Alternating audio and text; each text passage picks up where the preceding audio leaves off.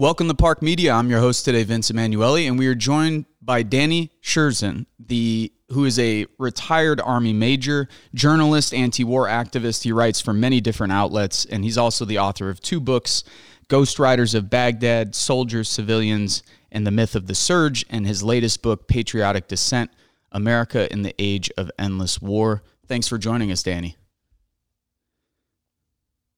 Thanks for having me. Really glad to do it.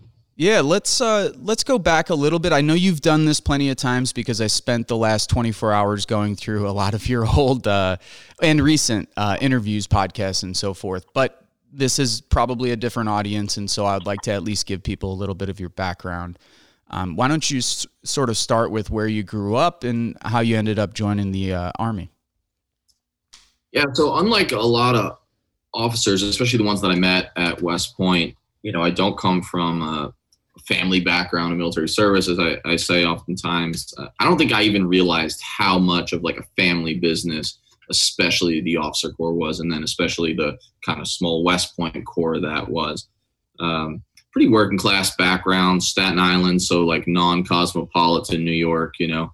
I like to say it's like a dying breed, you know, the neighborhood I'm from. It's like the last of the urban white trash, you know. But I say that with love, of course. Uh, and it's not completely true. Uh, not really an intellectual family, a lot of firefighters, cops, um, you know, just like manual labor types and and all that. So college wasn't even really very common at all. I think I was second in like the extended family to go. But uh, you know, I, I was just always really good at school, sort of bookish, very much a double life kid. You know, I could be one sort with like my friends in order to like fit in and kiss pretty girls, and then sort of go to my room and you know read like nine books. And so uh, you know, I had good grades and everything, and for a lot of reasons, but really mainly two, I wanted to go into the military pretty young. You know, I was like, one is that I was fascinated with just, you know, war culture and, and movies. And this is the 80s, 90s kind of like Top Gun Disneyfied, you know, sanitized war, Red Dawn. So that was part of it. And then I think the other two, the main two, were, um, you know, I wanted to travel, do something special, and kind of like get out of that world and just like see the rest of the country because, uh, you know, especially when you're from like the city at all in the East Coast, you know, like my mom thinks that the Wild West is like Pocono Mountains, you know, in Eastern Pennsylvania. Like there's just, there's not much of like a sense that there's another like whole bunch of America. So forget about the world, which I wanted to see. I just wanted to like travel the United States, but probably it was this like, and it's a buzzword now, but like I mean it in a real sense, like this idea of just, you know, masculinity and toughness. And I mean, we do live in a society to some extent, which isn't completely unique where in terms of like world history this exists a lot where it's like military service is the highest form of human activity especially for like a young man. And so i think i just had the sense that like if i want to be something really special then what could be better than the military? So i didn't have an exact sense of like how that was going to go um, i mean i even talked to recruiters just to enlist you know had them come over my apartment talk to my mom but uh because my grades and such were, were, were quite good, it was actually my father of all people who sort of pre-internet, you know, we didn't have a computer really. So pre-internet, like found out that, well, you know, if you go to like West Point, then that's a college and the military. Because largely my big beef with ROTC, you know, the the typical college program like 80% of officers go through was I wanted the real deal. I said, you know, like I want to like go straight in and be really in the military. Now West Point's not exactly that, but uh, in terms of the lived experience, you're technically on active duty. And so anyway, I got kind of convinced that that if I could get in, I ought to go. And it's just one of those things you don't feel like you say no to, I guess. And uh, so then when I did get in, I which was a surprise because I thought you had to be like a congressman's kid or something like that. But right. yeah, got in, and then uh, that was July of 01. So right before 9/11, really, I joined the military.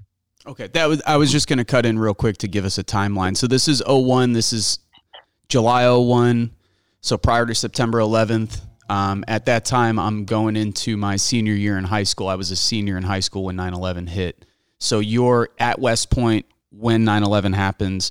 What are you thinking at that point? And one of the things I was going to ask you to back up is was anyone from your family have any kind of a political alignment? Or was there any mm-hmm. kind of opinion on, like, hey, we don't want you to go, or we want you to go for opportunity? Or was there a sense of, like, um, you know, maybe skepticism or, or concern on, on their behalf? That's actually, you know, it's funny. No one really ever asked me that part, and I'm, I'm glad you did. Um, my family was very much immersed in like populist working class politics. You know, not like uh, not sophisticated language for it. I would say that um, in 2001, the family as a whole, to the extent that there's a consensus, hadn't shifted like they have now, uh, mostly to the right. All right. So not everyone in my family, but like a pretty good chunk are probably vaguely in like the Trump camp now. But by that point, you know, my grandfather was still alive, sort of like the, the patriarch of my mother's side of the family, 30 uh, something, 37 year firefighter, big deal in our neighborhood. He was like an old school Roosevelt Democrat, hardcore, you know, never vote for a Republican. That's the party of the rich. So there was still that influence, but it wasn't like lefty in the sense of like what you see today or what people would consider themselves. Both sides of that populist, you know, whether they were vaguely right or vaguely left, were hyper patriotic so there was really no concern about me going to the military. In fact, it was like the proudest thing that had ever happened in the family. I mean, it was a big deal. It was bad for me because it like grew my head. The only person who raised any objection was was his wife, my grandmother May, who was a, a quiet and sort of bookish woman who never drove an automobile and certainly never went to college, but who otherwise in a different time would have probably been like a literature professor at Bryn Mawr, you know. Mm-hmm. A very, very smart woman used to read the dictionary, do the New York Times crossword puzzle. She was not too pleased. She was probably like almost a pacifist, and she had the sense that I was getting into something that maybe I didn't understand, which I was 17 and my mother signed me into the military, so she wasn't wrong.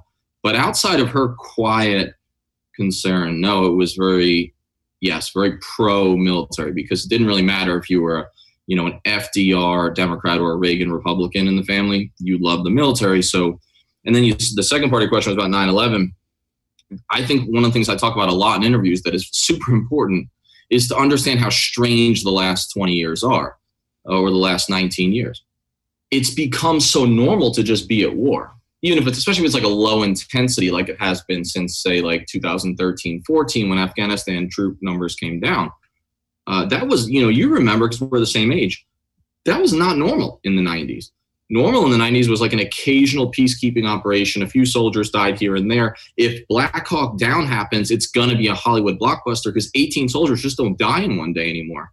Uh, so my expectation management was very different. So in July 2nd of 01, when I show up, it's what's my expectation?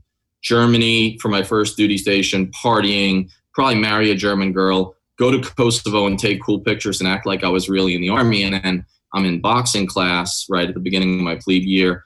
Towers come down, we run in, we watch it in real time. And of course, uh, I think we actually did for one of those rare moments in, in, in your life where, you know, we actually did know something profound had just kind of happened. Obviously, I guess the country did, but there was a sense of like urgency. And I guess you probably even felt it more going straight, you know, going like straight in um, but even as a plebe with three more years under our belt, it was you know pretty clear that this uh, expectation of what the military career would be was a lot different from the reality. And of course, that's been the story for the last 19 years. Right. No, I was in. Uh, funny, you were in boxing class. I was lifting weights with my friend Chris Simmons in our morning. Uh, we had like a conditioning course you could take as a senior. It was like a fuck off course, you know, just stuff you could take to get out. And so we just, we were doing like weightlifting in the morning. Yeah, I remember it like yesterday. I was doing flat dumbbell bench press, and in the corner of the room, the first tower hit. People thought it was an accident. We even had people running up to the TV or like, "Is this a movie? Like, what the fuck's going on?" Like, we had people asking that question, and then when the second plane hit, of course, I think everybody knew the situation was serious, but I definitely wasn't in a mature mindset at that point. Our number one concern that day was whether or not we were getting out of school early. So it was like, are we get? Does this mean classes are cut for the day? We are like, fuck yeah, all right. I mean, that's I think that too, like thinking back, that is how, I mean, a whole generation of us that ended up in these wars. Like a lot of us, to your point, even those of us who joined after 9 11, I don't think we quite understood, unless maybe we had a family member who served in Nam. If we had somebody who served in Vietnam, maybe they imparted some of that wisdom and knowledge on us of the brutality of war. But beyond that, I mean, if you had friends or relatives who served in the 80s or 90s, they talked to you about you know, playing volleyball in uh, Hawaii or going to Okinawa or whatever the fuck. It was a, it was like a, you know, a pass to take a vacation around the world. It was like a whole two decades of people who joined that didn't expect they were going to war. Oh, absolutely. I mean, there, and, and I remember even going to school at West Point. So the two thirds, three quarters of the instructors are rotating captains and majors who like go out in the force. That's what I did, right? They go out in the force, they do 10 years, they come out and they teach for a couple years. Uh, because you have to go to grad school first, it was it wasn't until 2004 and 2005 when I was a junior and a senior that we had like any combat veterans on our faculty teaching us military science, right? Uh, the exception was a couple of crusty old colonels who were like the heads of the departments who had been in Vietnam. They were really rare at that point. They had mostly retired. So it was strange because, like you said, even career officers who did 20, 25 years could go through their entire time and, you know, obviously never have served in any real combat. Uh, they may have touched with like Grenada or Panama or Desert yeah. Storm, but the reality is, even if you just look at the statistics there, the odds that you were even like in a firefight are extremely low. And again, that's not to say that it makes you wonderful to be in a fight, but yeah, yeah, it was a whole different military. Totally strange. It was something that struck me immediately. I mean, I went to boot camp in September of 2002. Uh, ended up in MCRD San Diego, and everyone that was in our command, any of our drill instructors, and then all of our instructors after that, the School of Infantry, uh, not one of them had seen combat. And if they had, they sort of talked up their experiences in Grenada. And mm-hmm. uh, a lot of us were skeptical what those experiences actually were. At least those of us who even knew what the fuck Grenada was. Um, give give me a sense of because I don't want to get too much into your time at West Point. Maybe we could do that another time. But I'm wondering now, you're there until what do you do? A four or six year term there? It's four. So I graduated in May of 05. Okay. And then in May of 05, where are you at at that point? Even politically, now the war's yeah. been going on for a while. Are you reading about the anti-war movement? Like, what kind of literature are you getting into? You're obviously a historian, so I'm sort of wondering what your politics were at the point that you're out of West Point. So I was like probably a budding kind of neocon in like 2001, two, three. Uh, but actually, interestingly enough, I mean, I've said this a number of times. It's a totally flawed place, and there's a lot of monsters there. But West Point is a real university, despite itself almost. I mean, it really is for a number of reasons. And so I had some pretty challenging and interesting instructors. In fact, some of the best ones tended to be those Vietnam officers. And uh, I was reading, th- I mean, I was assigned Andy Bacevich's book, you know, uh, The New American Militarism, right? Bacevich, who was a West Point grad, big time anti war author now. I mean, I read that in 2004 and 4 5, my senior year, like right when it came out the sign of colloquium. So I was being presented with some alternative and like independent analyses that were critical. I would say that by the time I graduated, I mean, I don't know that I would have ever called myself like a, uh, I still don't, but like a Democrat or a liberal, but I certainly was skeptical of the wars. I think though that a lot of times at that point, my critique was more, we can't win or we're doing it wrong or, you know, we should have brought more troops or we should have been better at coin or even just critical of the fact that maybe we can't build nations. So I, I was skeptical, but it wasn't like a systemic critique. Right. So oddly enough, I did undergo a change from like a full throated like Patriot Bush type in 0102 because Iraq went so poorly. And there is the experience at breakfast there where they announce the name of like the former cadet, now lieutenant or captain who died the day before at breakfast. And, you know, one sense that could actually like fire you up more to be a patriot, but there is something kind of somber about it. So as Iraq went bad, I definitely got a little more critical, but it was um, it was vague and it wasn't sophisticated yet, and it certainly wasn't systemic.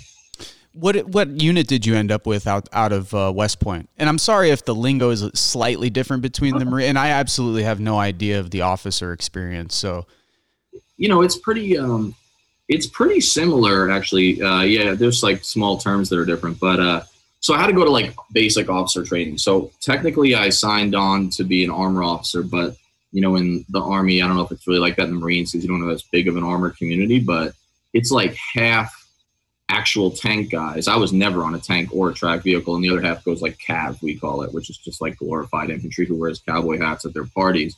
I knew I wanted to do that mainly because that's what uh, my favorite instructors did. I mean, they were like cool dudes, and uh, so I had to go to like my training. So I went to I had to train on tanks first, and then I went to the scout platoon leaders course. Everyone goes through like six or eight months of training, but the unit I went to was in the second infantry division. It was a light cav squadron, three six one cav, and then uh, when I left them, I went to fourth squadron, fourth cav, which is an older unit. uh, technically a mechanized unit, but uh, we had turned in all of our armored vehicles in order to go to Afghanistan. It was pretty much all foot traffic there. We didn't even have Humvees. So, uh, yeah, so I was in basically light cavalry squadrons, scout scouts who were 19 deltas in the army. And what what uh, First division, yeah. yeah what unit uh, where at Danny? What state? Yeah, so what I- sort of base were you at? So my, my two main bases, like where I commanded like a platoon and then troop, uh, were Fort Carson, Fort Carson, Colorado, uh, as a lieutenant, and then Fort Riley, Kansas, as a captain. And then in between there, I you know did like in training here and there and stuff. And I was at Fort Knox twice, which is kind of like the home training base of the armor and cav community, and then West Point. So you end up in Iraq during the surge. Did for any of your training? Did you end up in uh, Twenty Nine Palms doing any kind of training? No, I was at Fort Irwin, you know, uh, Barstow, but never actually went to 29 Palms. Although I imagine the terrain is uh, somewhat similar. I'm guessing. Yeah. Um, so yeah, I went to the. the uh, damn, if I didn't hate the Mojave Desert for training, but yeah, I went to the National Training Center a couple of times just for, for a month. Of Surge and I were there used for to- four I used to- years. I used to joke that uh, that I would rather do 90 days in combat, fully understanding that I might die, than do 30 days at Fort Irwin. People at our I base. Hey man, we used to joke the same thing.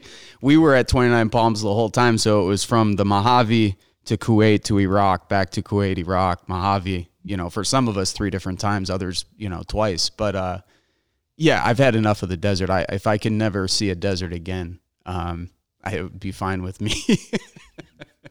um, Yeah, the, the mountain landscape is beautiful if you're air conditioned and you can go out at night. But That's right. That's right. Um, so you end up you, is were you uh, deploying out of uh, Kansas or Colorado for that first deployment? first one was out of Colorado. Yeah, Okay. And what what month and year was that? We left in the beginning of October 06. So what was interesting about that is I had sort of a similar experience to the West Point thing in the sense that uh, we went to Iraq before the surge, before the surge was even announced, and before Petraeus was appointed, because those two didn't happen at the exact same time.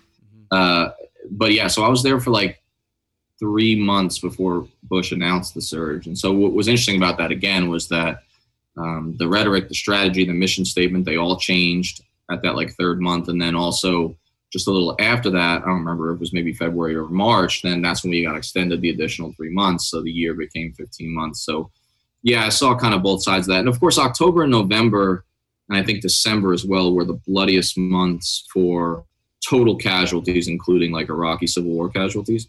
Just bad luck that I happened to show up at that time. But it was a it was a legit like full fledged civil war then, which you know you, I'm sure you know. But that those months in particular, I've gone back and studied and written about this. They were like very ugly statistically. And then the surge was announced, and then everything was better. Right? That's what we were told. Right. we won. We won. You know. Yeah, I was. Uh, we left the second time we left. What was it? Uh, May of 05. Uh, that was in Al Qaim, uh, in western Iraq, just north of the Syrian. Well, just on the Syrian border and just on the Euphrates. Um, so we left just right around the Battle of Al Qaim, right after the Battle of Fallujah. Um, that was our second deployment. First deployment during the initial invasion ended up in uh, Najaf, was where First Battalion, Seventh Marines uh, ended up for that the first deployment. Yeah, second deployment in Al Qaim. So we left at that time by January 06, I was already out of the Marine Corps and they had tried to send me on a third deployment and I refused a third deployment and found a nice sort of administrative way to get out, which was they sent me to a drug and alcohol rehabilitation sort of inpatient program. And there Mhm. was something that like there was a bureaucratic mechanism in place where my therapist told me if you fail this program, they have to discharge you with a general under honorable. So I kept telling them I'm, I'm not going to go to the armory. I'm not going to pick up a weapon. I'm not going to deploy. They kept bouncing me around. Go talk to the base sergeant major. I got to talk to people way above my pay grade that I never interacted with before, and they were getting nervous because at that point, Danny, a lot of guys in our unit had had enough. I mean, people don't recognize. I mean, we don't talk about it as much today, but and there wasn't a sense of like a strong political ideological orientation. But after the first deployment, people were told, we were told, that's it. We won the war. It's over. You guys are going to Okinawa next time. It's party time. It's over with. And then within two or three months after getting back from the first deployment, they were like, look, you're going on another deployment, and after that, probably another one. And at that point, morale just went into the fucking tank, um, which I would argue is one of the reasons why uh, there were so many. Atro- one of the reasons why so many atrocities were committed during our second deployment. Much of what we testified about, but guys had had enough. Um, so yeah, I'm, I'm thinking about that that that whole period of time, and then getting out. You know, joining the anti-war movement and then listening to the rhetoric, um, this sort of mainstream discourse on the war. Of course, the Democrats took the House and the Senate in 2006. I think some of us were hoping that they were going to cut off funding to the war, and then immediately came out and said, "We're not going to cut off funding to the war," which was their only leverage that they had to stop the war. Um, and you know, I think that made a lot of us critical of Obama going into 2008. There's like that whole period, so it's always interesting for me to talk to other veterans who are living through that period, but in a completely different context. Um, and so, us being the same age, and I mean, you were there during the surge. What do you think? You you get there in October 2006. What is, what was the previous unit that you were replacing telling you? Because I know by the time we arrived in Al Qaim for the second unit or for the second tour, the unit we were replacing was out of uh, uh, Camp Lejeune, uh, and many of their people told us that they just parked under bridges uh, would set up an observation post, tell the command that they were going out patrolling, but not really patrol. Um, they're like, look, this place is fucked up. People don't like us here. They don't want us here. And the best way to keep everybody safe is to just not drive around too much. Um, and then, of course, our unit came in and said, these guys were shitbags. Mm-hmm. So we've got to do double the amount of patrolling and all the rest because these guys didn't do their job the right way. But that was like the you know those conversations you're having with those guys that are like, "Hey, we're on our way out. You guys are on your way in. Good luck," type of thing. Like, what was the what was the conversations you had with folks at that time? It's funny. I think most people don't realize that how every unit when they do their handoff, they like talk shit about each other. Yeah, and it's always the same. It's always the same script, right? The the new unit is like these guys are complacent. They went native, like they don't, un, they didn't want to even, you know, they're so undisciplined. We're gonna really change the world or at least our sector. And then the new guys, the old guys are looking at you like, oh, these idiots like don't know what they're getting into. And it's like that that tension exists. I've you know I've seen it uh, both times, like completely, well, four times, you know, in and out. Uh, the, we replaced the Cav Squadron from 101st Airborne. Uh, they were they were kind of very much like that. I mean, they had had it sort of, and it turned out that their tour had actually been a lot lighter than ours was. But that you know that wasn't necessarily any fault of their own um, it was just that things got hotter in 06, late 06 and then 07 for a number of reasons. But uh, also, they had made a secret deal with the Sunnis, the Sunni tribes just south of Baghdad. They, I mean, they literally, I mean, it was some ugly stuff, but I totally get it. Uh, they were basically, they decided, hey, look, we're just going to pick sides and we're going to go after the Shia militias. And the reason they did that is because in that little sector, the Shia militias had the better bombs. So they were, you know, with the EFPs, they were killing more of these 101st guys. So they just like let these tribal guys ethnic cleanse. And I mean, not that that wasn't happening on both sides, but they were, they were really sort of tacitly supporting it. A lot of people in my command uh, at the higher levels were just really appalled by that. I was a little more sympathetic to it. I mean, I didn't like that we were there in the first place by then or pretty early on. And, and I thought that it was sort of, an indictment that they felt they had to do that. Like, but it was funny because then Petraeus comes in and he solidifies that very same basic tactic that had been piloted out in Anbar by that first armor division, and I think even some Marines of like empowering the Sunnis, and that became policy largely in in, in large swaths of uh, Iraq and West Baghdad. So, but that was sort of fascinating. I felt like it kept switching, and that's been my experience both in Iraq and Afghanistan. I, I felt like I was, a, you know, I was a low level and then like a almost mid level officer, but I was privy to a lot of like the, you know, the rhetoric and the mission statements and the guidance. And I felt like things were always changing. Like it was amazing how the enemy could change, how the mission could pivot, but like in profound ways. And that was one of the things that really threw me. And I think in Afghanistan, the drug war was a perfect example because my official, to the extent we even had them, because sometimes there were just no policy, my official like orders on what to do if I found heroin you know, sometimes it was actually processed like ready to roll. Most times it was just poppy. Uh, that changed like seven or eight times. Burn it, steal it, let them keep it, let them grow it. I mean, it kept changing, and it was just I don't know. It it struck me, I think, and I'm sure you had this experience too, in both wars. uh, there are no adults minding the store. That's what struck me. And I think I used to be a believer that assumed, like most Americans do, because the same thing is true in Washington, of course, and in the Pentagon. There's no adults, right? There's no adults minding the house. Uh, I think that most Americans, or, or they used to, people are more distrustful now on both sides, but there used to be this sense that people know something more than us, whether it was about 9 11, intelligence, torture, you name it someone knows more than I do. So like my opinion almost doesn't matter because I'm not privy to the intelligence. And then I think it became apparent to me uh, experientially and then also reading and studying. Nobody really knows what they're doing. Like there, there really aren't, you know, all knowing folks who are creating policy. So yeah, that was the unit we took over for. They, they very much were, were protecting themselves and doing everything possible. I did that. It did not take long before I was lying to my bosses, shutting off the Blue Force tracker and Humvees. Um, it got so bad. The most extreme example of this is in Afghanistan on the way out. It got pretty rough down in Kandahar, and, and we were just like maybe a few weeks out. And they started putting these trackers, these GPS trackers on us.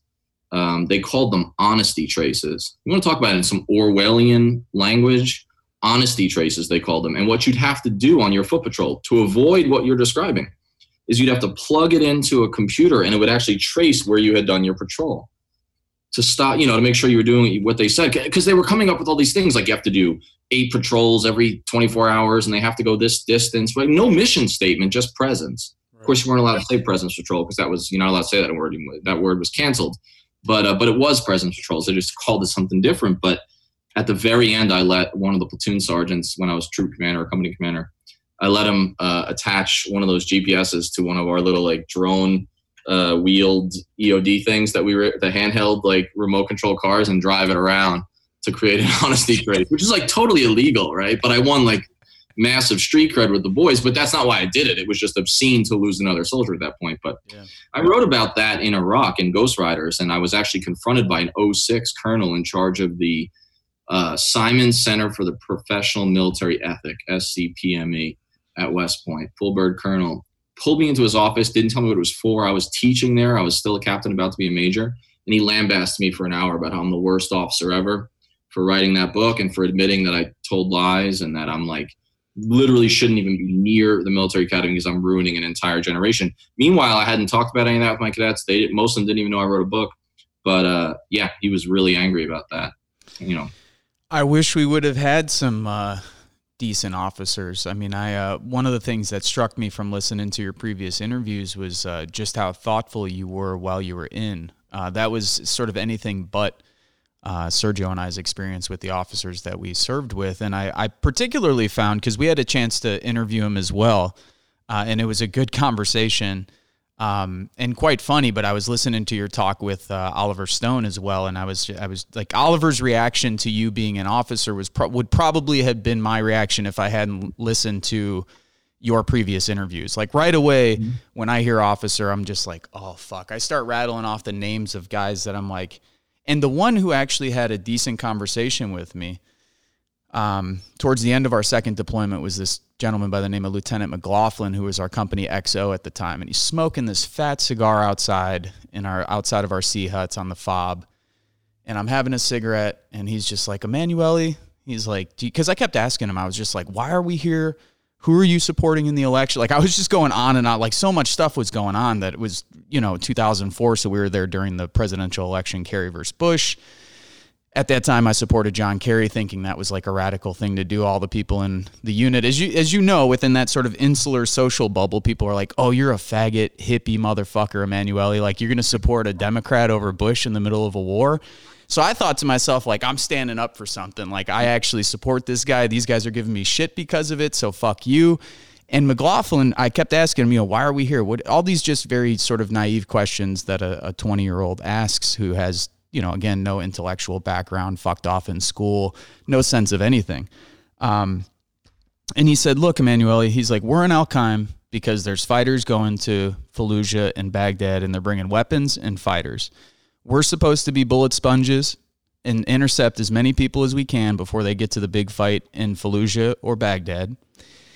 Why are we in Fallujah or Baghdad? I can't tell you. Why did I vote for George Bush? Because the stock market will do better under him than it will under Kerry. And I was like, thank you for you're a piece of shit. I didn't say that, but I'm thinking to myself, you're a total piece of shit, but thank you for just being fucking honest with me. It was like the only time that one of the officers just kind of, you know, leveled with me and didn't give me like the standard whatever line that they're supposed to give and I was like that was when it really hit me, holy fuck, there aren't adults in the room that people have their own interests. Some people are jockeying for better rank and better position. Some people are lying about missions because they want to survive. Other people are lying about missions because they don't want to look bad to their higher ups.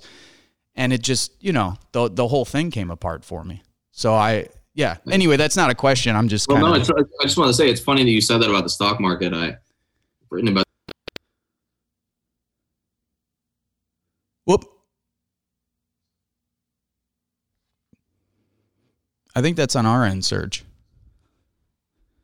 Hold on, Danny. If you could hear me, I apologize. stocks and like day trading and investments, but like loud and in front of, you know, in front of the soldiers. And I just remember thinking like, they don't even get it. Like this is obscene. You know, I don't do any of that stuff, and I'm like super not interested in like anything financial, and I wasn't then, and I didn't grow up around it.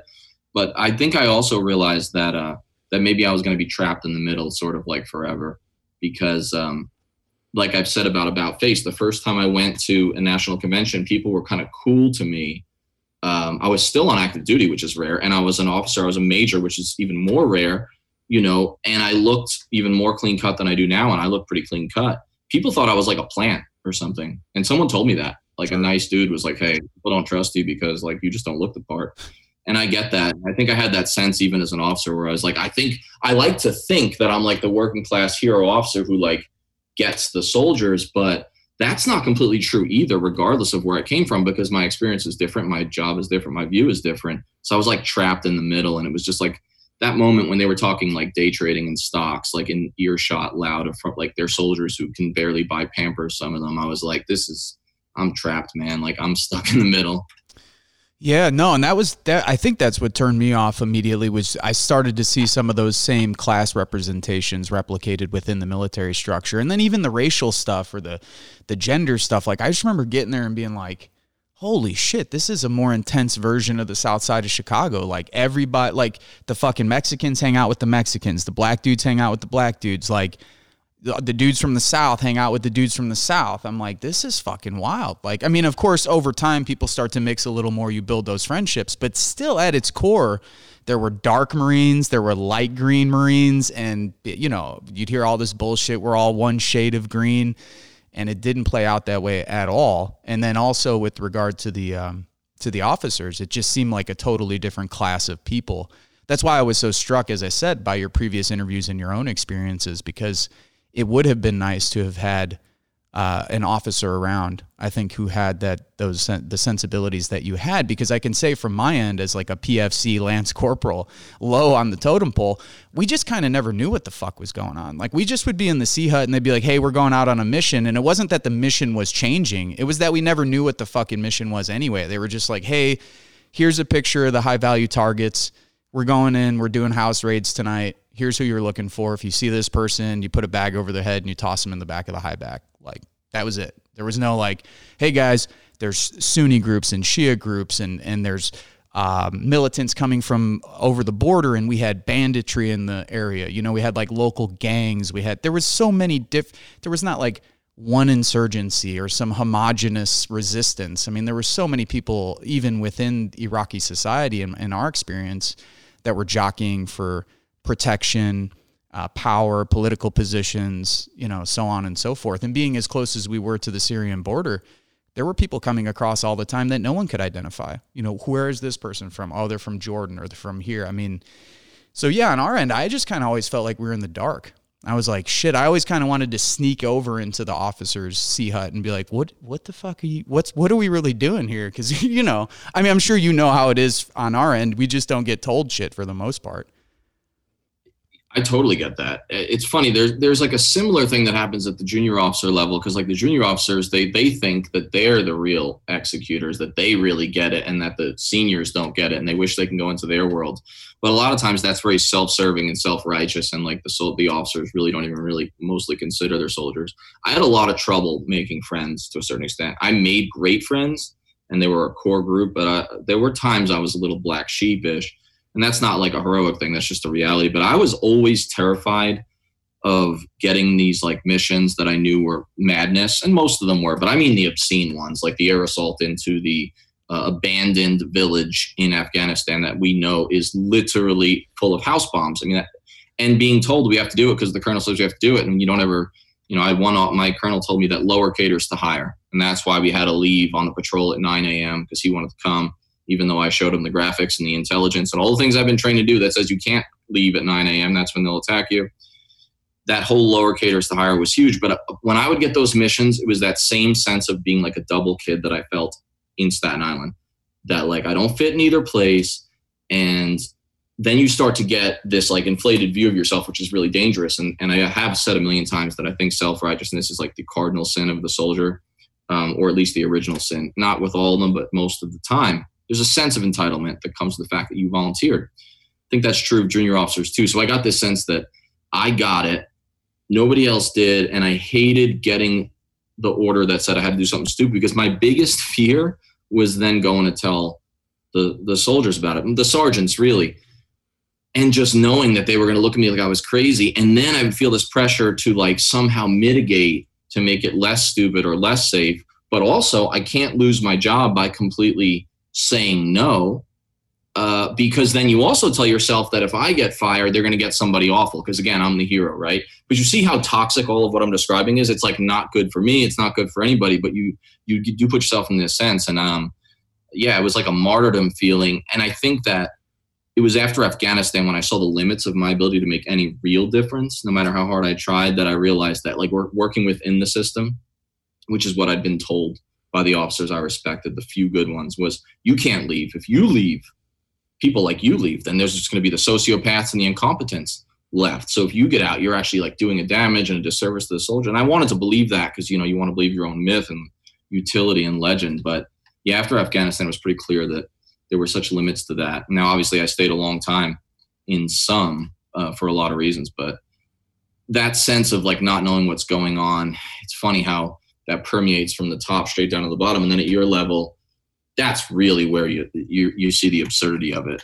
Because going out on a mission and being handed a picture of a guy who looks like all the other guys on the street and being told to kill or capture him without knowing the why or the wherefore. Oh. That is that's like the ultimate description of like the war on terror in microcosm. I mean, you could write an article on just that. Yeah, no, hundred percent. Um, what I find amazing is that you participated in both surges, and I we're not going to have enough time today. We got about fifteen minutes left, and uh, but we're going to have you back, man. I've been wanting to talk to you for a while. Both you and Matthew Hoh have been people that I've been following now for the last few years, and I've been really. I can't tell you how happy I am to see sort of a new wave, even though we're largely the same age, but just this new wave of people. I mean, I can tell you, man, Sergio and I were balls to the wall for like six, seven years anti war activism. And at some point, for many reasons, both internal organizational issues, but then sort of the political context as a whole, it just beats you up and eats you up. And it's the hardest movement to be a part of because it doesn't exist in the US right now. It has no money, no attention, no funding. I mean, we can go on and on and on. So to see a whole new wave of vets like yourself, um, I mean, I'm sure you get enough uh, praise from people you don't know, but I, I, just tell you, man, I really appreciate what you're doing. Um, and I appreciate that you guys are out there and the experiences that both you and Matt have, which are fundamentally different than a lot of the veterans that we came up with, which are a lot of enlisted guys, people who are kind of pissed off when they were in, much like myself or Sergio. Um, and you know, to have yourself, I think it lends a level of credibility to the movement that really helps us, doesn't harm us. I appreciate you saying that. I mean, it's funny. I'd rather hear that from you, frankly, not to blow smoke up your ass, but I'd rather hear that from someone like you than, you know, someone in like the media or whatever. Not like that there's anything wrong with like getting some sort of civilian praise, but like I'm just kind of over that. And look, I've got my limitations in a million ways. And like my ethical sort of like conundrums and my lapsed Catholic penance to do for fuck almost 18 years in the machine. Like it's it's obscene how long I was in, but yeah, I mean, I hope that it provides some credence. What's funny is like again, being trapped in the middle. There's, you know, if you if you medically retire as a major, right? If you leave at the point that I did at the rank I did, the, the, the colonels and the generals on Fox and on MSNBC, shit, there's more of them on MSNBC since Trump got elected. Uh, their their position essentially is to dismiss you because like, oh, you couldn't hack it, you couldn't be like a colonel. They never looked in your personnel file and read your evaluations, but fuck them, I don't care. I mean, let, let them think it's not good, you know. So there's that, and then like you're in the middle, so it's like, oh, maybe you're just like one of the other officers, and it's kind of tough, but the thing about the anti-war movement that you mentioned is it is you're right it's exhausting and i've really only been at it actively for about three years even though half that time i was still on active duty. I think it's just like it's it's exhausting like physically in terms of just like traveling and actually doing stuff but it's like emotionally exhausting in the sense that uh i feel like i'm still living out some of that turmoil that i felt as a kid but more so in the military because like when you're reading chomsky in iraq and then you go to the meeting with a bunch of people officers who don't give a shit think you're a traitor if you talk about it and like you have to just like hold that inside and i mean i think that that actually exists in the broader sense in the anti-war movement. In a country like you mentioned that doesn't have a consolidated left that uh, to the extent that one exists anywhere it's definitely weaker here it always has been doesn't have a real national anti-war movement there is like i, I do think and, and you mentioned matt matt and i are close I can speak for him on this, I think. He's exhausted. I mean, he has been at this for so long, longer than me for sure, longer than almost anybody. And it's like he needs breaks. Like he has to take himself out of the net for a little bit and just like, hey, I'm gonna take a little knee and drink some water, yeah. like spiritually. And and I don't know, I watch him and he warns me all the time. He's like, dude, you're you're, you're, you're running too hard right now. Like you're too manic. Like it's great. We need you, but like because of that, you need to slow down. And I know. I just I, I, I appreciate what you're saying, and you you know I think the fact that you guys got it so much sooner. I mean, geez, when you were first turning against a lot of this stuff, I was just walking into the war, and it's crazy that we've been. And this is my last point on it. It's crazy to me, and I've never really thought of this until you said it. It is crazy to me that we've been at war long enough that we're in our second or third iteration of anti-war veterans. Yep. That's that's never happened. There, to me, there, I don't think there's any historical precedent for that in American history. No. No, I agree, and and and it's one of the things I've I've said this to Matt, and then unfortunately I don't know know either of you that personally, but as someone who's been around doing this now for a little while, and I hate to sound like one of them, you know, you, we all hate it. It's like you know, getting advice from people who have done things for a while. I I would just caution that Serge and I talk about it all the time. We got out of the Marine Corps in 06. We joined Iraq Veterans Against the War. 98 to 99% of the veterans that we met in 2006 are no longer politically active. Just straight up. And I don't mean on the anti war movement. I mean they have dropped out of, they're either farming or they're raising families, which is all good stuff. But to do this consistently uh, and to do it, you know, in a way that's uh, sustainable emotionally, socially, physically, mentally, you know, yeah, please, man, take breaks because we do need people around. And I, the last thing I want to see is uh, really highly productive, intelligent, worthwhile people just burn themselves the fuck out. And that can happen from any number of things. I mean, that can happen from the objective political context that we're in, all the way to working with toxic people or organizations or institutions or campaigns uh, that just drain drain you, take it all out of you, whatever it may be. Um, so yeah, now we're really off the rails. I forgot the timeline and everything. I'm just kind of bullshitting with you, but uh, it's nice to just talk with you, man. I've been reading and watching your stuff for a while, so it's nice to just catch up with you. It was the same thing when we had Matt on. I had a whole timeline to go down with him, and then we just BS for 90 minutes. So it's just good to get to know you guys and to get a sense of where you're coming from and where you're from. You know. That's my favorite thing to do. I'm all about it. Normally, I get the same five questions, like you know, constantly. So it's kind of fun to just chat, especially someone who kind of knows the uh, same same general culture. Yeah. Yeah. Let me uh we've got a few minutes left. We're definitely have you back on. We'll talk again, but I wanted to let me let me stick with where you were at at that time and then we can end there and we'll pick back up uh, with you going to Afghanistan. And you've alluded to some of your experiences in Afghanistan, but sticking with the timeline. So you went through this period of the surge. You're becoming more skeptical while you're in iraq. I don't want to talk about the personal experiences there because as someone who's been asked a million questions about that it's just not useful right now. Um, and it's one of the things i got annoyed with over the years by the way one of the things that's got me to stop doing as much anti-war work and to sort of branch out into other political uh, campaigns and issues was because every single interview that I did for years, even if I was working on a housing rights campaign, somebody would be like, "Hey, so why don't you tell us why don't why did you join the Marine Corps and have you ever killed anyone and what was your experience like in combat?" And I'm like, "Holy fuck, man! I've been telling the same story for ten years. It's got to stop."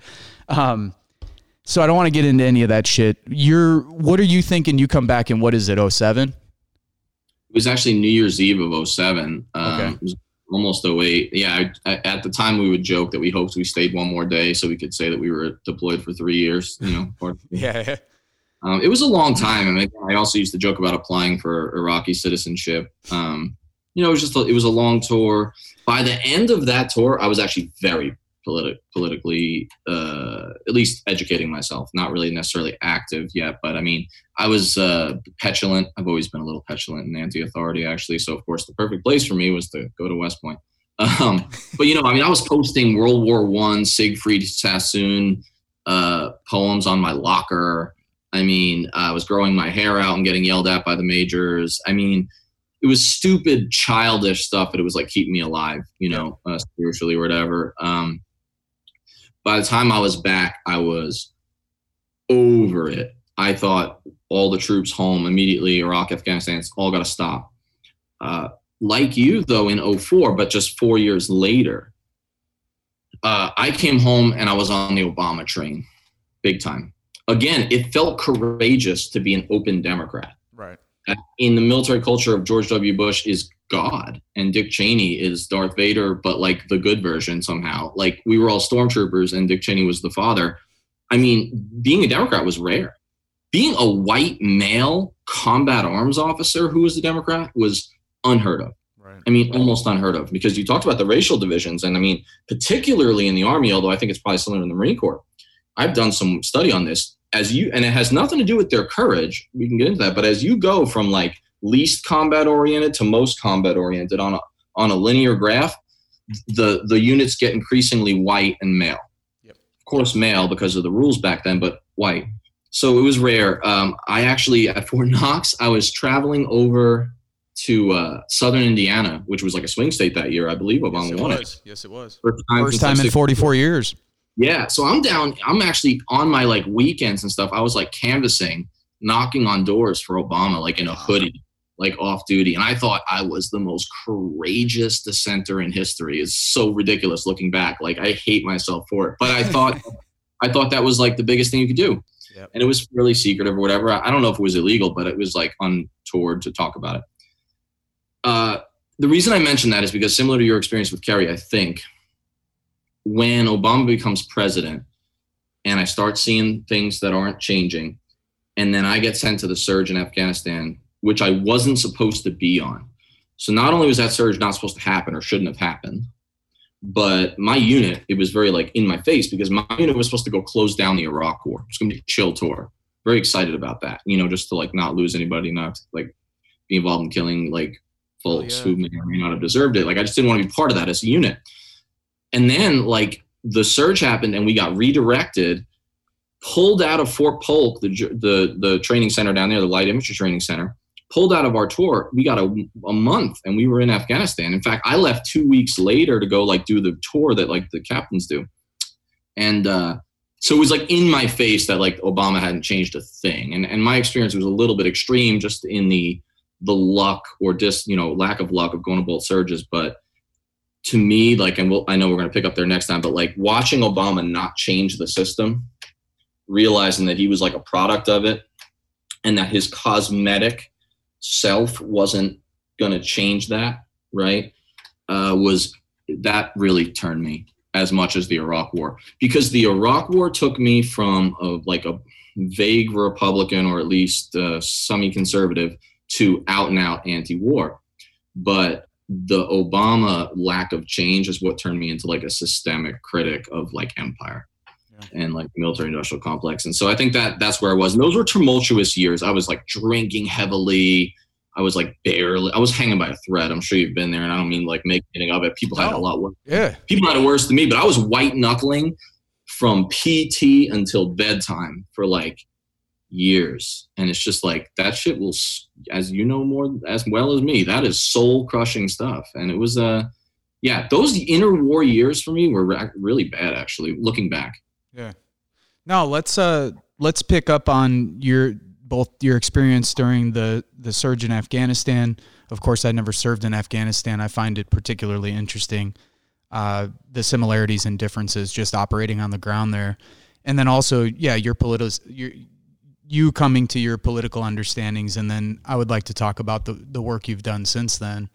Um, Hey man, I appreciate it. It's good rapping with you. You're even more Absolutely. fun to talk to than I figured you'd be. So I, not that I thought it wouldn't be fun, but I was like, fuck man, I'm looking forward to talking to this cat. Same with Matt. The only reason we're doing this, man, is because we've got a community center that we opened up years ago. That's an organizing hub.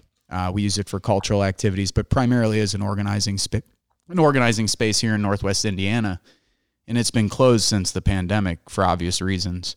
Um, and so, you know, Serge does documentary films. I've done radio and a lot of speaking events. I was like bouncing around talking at the churches, unions, Quakers, all of the, I'm sure a very similar speaking, uh, yeah. uh, sort of circuit that